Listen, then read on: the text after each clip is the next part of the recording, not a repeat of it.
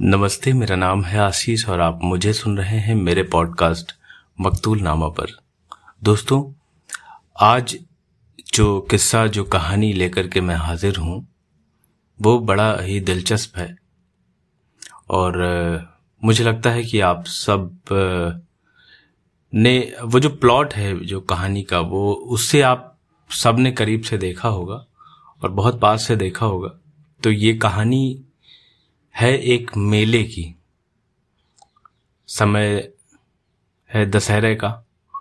Actually ये जो time होता है, आप सब जानते हैं कि हिंदुस्तान त्योहारों का देश है। बहुत सारे फेस्टिवल्स होते हैं, बहुत सारे रिलीजन्स यहाँ पर हैं और हर रिलीजन्स के अपने अपने वैल्यूज़ हैं और हर रिलीजन के आसपास कुछ ना कुछ हम मेले, जलसे कुछ ना कुछ होता रहता है और हम उन्हीं कलरफुल दुनिया में अपनी ज़िंदगी बिताते हैं। हम भारतीय, इसीलिए हमारी लाइफ बहुत कलरफुल है। और उसी में से एक वाक्य लेकर के मैं हाजिर हूँ। ये बात है, यहाँ यूपी में एक बहुत छोटा सा कस्बा है। उस कस्बे की, उस कस्बे में एक मेला लगता है दशहरा के टाइम पर। और दशहरे के वक्त वो जो मेला लगता है, वो बहुत काफ़ी बड़ा मेला होता है। उसमें कुछ दिन तक रामलीला का आयोजन होता है और उसके बाद फिर रावण दहन होता है। बहुत बड़ा रावण बनाया जाता है। और बहुत छोटा सा कस्बा है और उस कस्बे में पूरे साल, लगभग उस उस, पूरे साल लोग उस मेले का इंतज़ार करते हैं। बच्चे हैं, बड़े हैं, महिलाएँ हैं बच्चियाँ हैं, सब के सब बड़े जोश से उस मेले का इंतज़ार करते हैं। और ये वक्त भी ऐसा होता है, अक्टूबर, नवंबर का ये कुछ बड़ा खूबसूरत सा मौसम होता है यहाँ पर। इसमें मेले और इन सब का मज़ा भी आता है। मैं इसी मेले में से एक घटना उठा रहा हूँ कि उस कस्बे में एक एक परिवार रहता है। बहुत छोटा सा परिवार है, जिसमें एक माँ है। और एक बेटी है।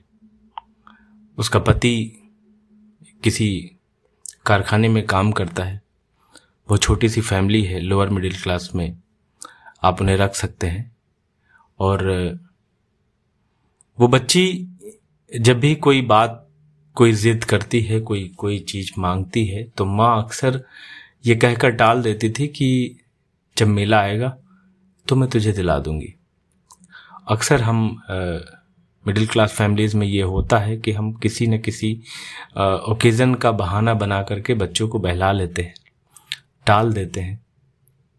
और वो बच्ची बड़ी चंचल है बड़ी आ, बड़ी प्यारी बच्ची है और वो बच्ची जब भी माँ से कुछ जिद करती है खिलौनों की मिठाइयों की कपड़ों की तो उसकी माँ हमेशा एक, एक ही बात बोलती थी कि इस बार जब मेला आएगा तो मैं तुझे पक्का दिला दूँगी। घर की माली हालत बहुत अच्छी नहीं है तो पिता भी इस बात पर मुस्कुरा देता है, हामी भर लेता है कि मेले में देखेंगे। धीरे धीरे समय आ जाता है मेले का और पूरे शहर में वो महक, वो वो रंगीनियत दिखने लगती है। सड़कों पर झालरें झंडियाँ चमकने लगती हैं। एक दिन वो भी आ जाता है कि जब दुकानें सजने लगती हैं। बच्ची जब स्कूल से आती है तो वो अपनी दोस्तों के साथ उछलती, कूदती, उन झालरों, झंडियों को देखते हुए और सारी सहेलियों को ये उछल उछल कर बताती है कि इस बार मेला आएगा, मैं ये खरीदूँगी, मैं वो खरीदूँगी, मैं ऐसे घूमूँगी, वहाँ झूले पर बैठूँगी, मैं या इस बार वो सर्कस देखने जाऊँगी, मैं जादूगर देखूँगी और वो मौत के कुएँ का, वो दिन भर वही चर्चाएँ चलती हैं स्कूल के बच्चों में। बच्ची बहुत एक्साइटेड है। वो रोज घर में मेले की बात करती है। और जब भी वो मेले की बात करती है तो दोनों पति पत्नी एक गहरी चुप्पी में डूब जाते हैं। वजह यह है कि खर्च, और खर्च इतना जितना उन्हें उनकी जेब, उनकी पॉकेट गवाही नहीं देती है कि वो कर भी पाएँगे या नहीं कर पाएँगे। फिर भी पिता का दिल है, नहीं मानता है, और वो कारखाने में अपने साथियों से, दोस्तों से, मालिक से कुछ पैसे एक मांग कर इकट्ठा कर लेता है। और इस बार उसका दिल पक्का हो जाता है कि वो इस बार अपनी बच्ची को मेले में पूरा मज़ा दिलाएगा, पूरा उसको जो चाहेगी वो करेगी। उसको करने देगा। क्योंकि हर माँ बाप चाहते हैं कि उसका बच्चा खुश रहे एंजॉय करे। मेले का वो दिन आ जाता है। लाउड स्पीकर्स की आवाज़ें आने लगती हैं। शोर, शराबा सड़कों पर घूमने लगता है। लोग शाम को लौटते जब काम से तो ज़िक्र करते कि आज दुकानें बढ़ गई हैं, आज झालरें बढ़ गई हैं फला तारीख को उद्घाटन है। फला मंत्री आ रहे हैं, बड़ा शोर शराबा होता है। जिस दिन मेले का उद्घाटन होना था, उस दिन बच्ची जिद करती है कि मुझे मेला देखने जाना है। और चूँकि पिता तैयार था मेला दिखाने के लिए तो वो अपनी बच्ची को हाँ कर देता है कि ठीक है, आज शाम को तुम तैयार रहना और हम लोग सब मेला देखने चलेंगे। बच्ची से एक एक पल एक एक सेकंड कटना मुश्किल था, वो समय नहीं कट रहा था। बड़ी बार बार दरवाजे पर जाती, देखती, पिता आए या नहीं आए, कोई भी साइकिल की खटखट सुनाई पड़ती और वो दौड़ कर बाहर आ जाती कि शायद पिताजी आ गए, लेकिन वो नहीं होते तो वो फिर वापस चली जाती और आसपास की जितने भी उसके दोस्त, सहेलियाँ, सबसे वो बताती कि आज वो मेला देखने जाएगी। मोहल्ले के कुछ और बच्चे भी जा रहे थे मेला देखने। बच्ची बहुत खुश थी। पिता जल्दी आए। हाथ मुँह धोए। आज बच्ची खुद पानी लेकर के आई और बोली, पिताजी, जल्दी से पानी पी लो, हाथ मुँह धो लो और जल्दी से मेला चलो। हाँ हाँ अभी चलते हैं। शाम और हो जाने दो। रात में ही तो मेले का मज़ा है। जब बिजलियाँ, जब लाइटें जगमगाएँगी, तब मज़ा आएगा। चलेंगे। बच्ची कुछ टूटी फूटी लिस्ट भी देती है पिता को कि मुझे ये खरीद के देना, मुझे वो खिलाना, मुझे वहाँ ले जाना, मुझे वहाँ ले जाना। पिता सब में हामी भर लेता और मुस्कुराता रहता है और वो टाइम भी आ जाता है जब तीनों तैयार होकर के घर से निकलते हैं। आज बच्ची ने नीले रंग की एक बड़ी प्यारी सी फ्रॉक पहनी हुई है जो उसे पिछली पिछली होली पर उसके पिता ने दिलाई थी। वो उस फ्रॉक में बहुत इतरा रही थी। बार बार अपने आप को देखती, दरवाजे के बाहर खड़ी शर्मा जी की कार में उसने कई बार शीशे को पोच कर अपने आप को देखा था कि सही लग रही हूँ मैं, अच्छी लग रही हूँ। पिता ये सब देख रहा था और मुस्कुरा रहा था कि कैसी पागल है। खैर, तीनों निकले। साइकिल भी आज खुश थी, क्योंकि आज साइकिल ने पूरे परिवार को उठा रखा था। आगे के डंडे पर बेटी उछल कर बैठ गई। माँ ने पीछे बिस्तर बंद पर जगह ले ली और पिता पैडल मारता हुआ मेले की तरफ़ चल पड़ा। साइकिल साइकिल स्टैंड में लगाई। पाँच रुपए साइकिल स्टैंड वाले ने ले लिए। कितना कठिन है, कितनी महँगाई हो गई। इतना कहकर पिता आगे बढ़ चला।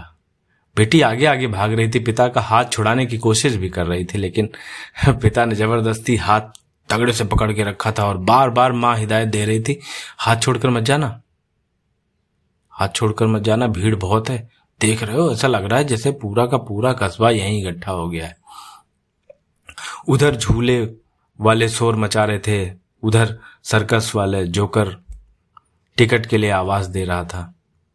कहीं मौत के कुएँ की घरघराहट सुनाई पड़ रही थी और लोग बता रहे थे कि इस बार तो सर्कस बड़ा ज़ोर का आया है। इस बार तो हाथी भी है उसमें। हाँ बच्ची के कान में जैसे हाथी की आवाज़ पड़ बाबा, हाथी भी है। पिता ने मुस्कुरा कर कहा कि हाँ ठीक है, चल तो रहे हैं ना? आज तुझे सब कुछ दिखाऊँगा। तो चिंता मत कर। मेले के किनारे जहाँ स्टेज बना हुआ था, वहाँ पर एक मंत्री महोदय भाषण दे रहे थे। काफ़ी भीड़ थी, खचाखच। कुछ लोग खरीदारी में व्यस्त थे, कुछ खाने में, कुछ पीने में, कुछ लोग झूले झूल रहे थे। अचानक से न जाने क्या हुआ और भगदड़ मच गई। भगदड़ इतनी बुरी थी कि सब अपने अपने बच्चों को समेट कर सुरक्षित जगहों की तरफ़ रुक करने लगे। भगदड़ यूँ मची थी कि किसी ने रावण के पुतले में आग लगा दी थी। अभी टाइम भी नहीं हुआ था। किसी मनचले ने, किसी शैतान ने, शैतानी की और रावण के पुतले में आग लगा दी। अचानक से पटाखों की गड़गड़ाहट हुई और लोगों में भगदड़ मच गई। किसी ने कहा कि आग लग गई है, किसी ने कहा कि कुछ। चारों तरफ़ भगदड़ मची हुई थी। कौन कहाँ पाँव रख रहा है, किसी को कुछ पता नहीं। किसके हाथ से कौन छूट गया, किसके हाथ में कौन आ गया, किसको कहाँ देखूँ, किसको कहाँ सुनूं, किसको पकड़ें, किसको छोड़ें, किसको। अरे ये पूरे मेले में तहस नहस मच गई थी।